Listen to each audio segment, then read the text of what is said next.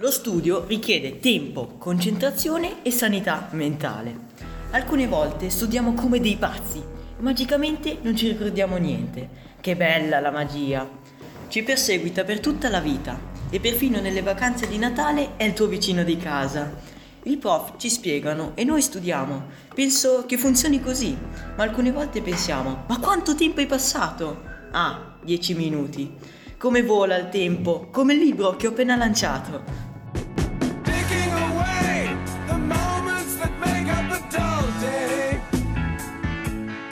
Tu sei dipendente dallo studio? Sì, infatti, se non studio non ho la coscienza a posto. Sì, per me è imbottante, però mi viene uno stimolo incredibile che devo andare in bagno. Quali sono gli effetti collaterali?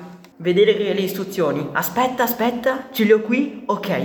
Puoi diventare dipendente, ti corrode dentro e troppo studio porta alla morte.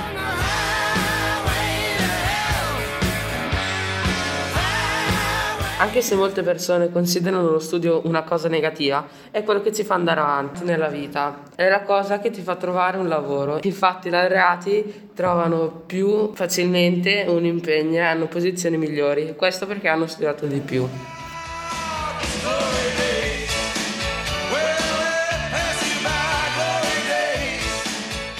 Potresti finire come Giacomo Leopardi?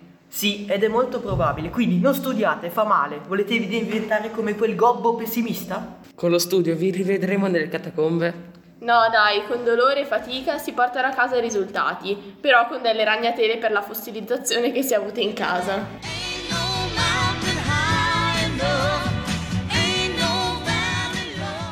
Ehi tu, sì, proprio tu, cosa fai?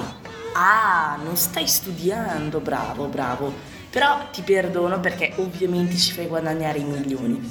Però mi dispiace ammetterlo, ma è finito. Quindi adesso vai a prendere quel libro e studia, studia.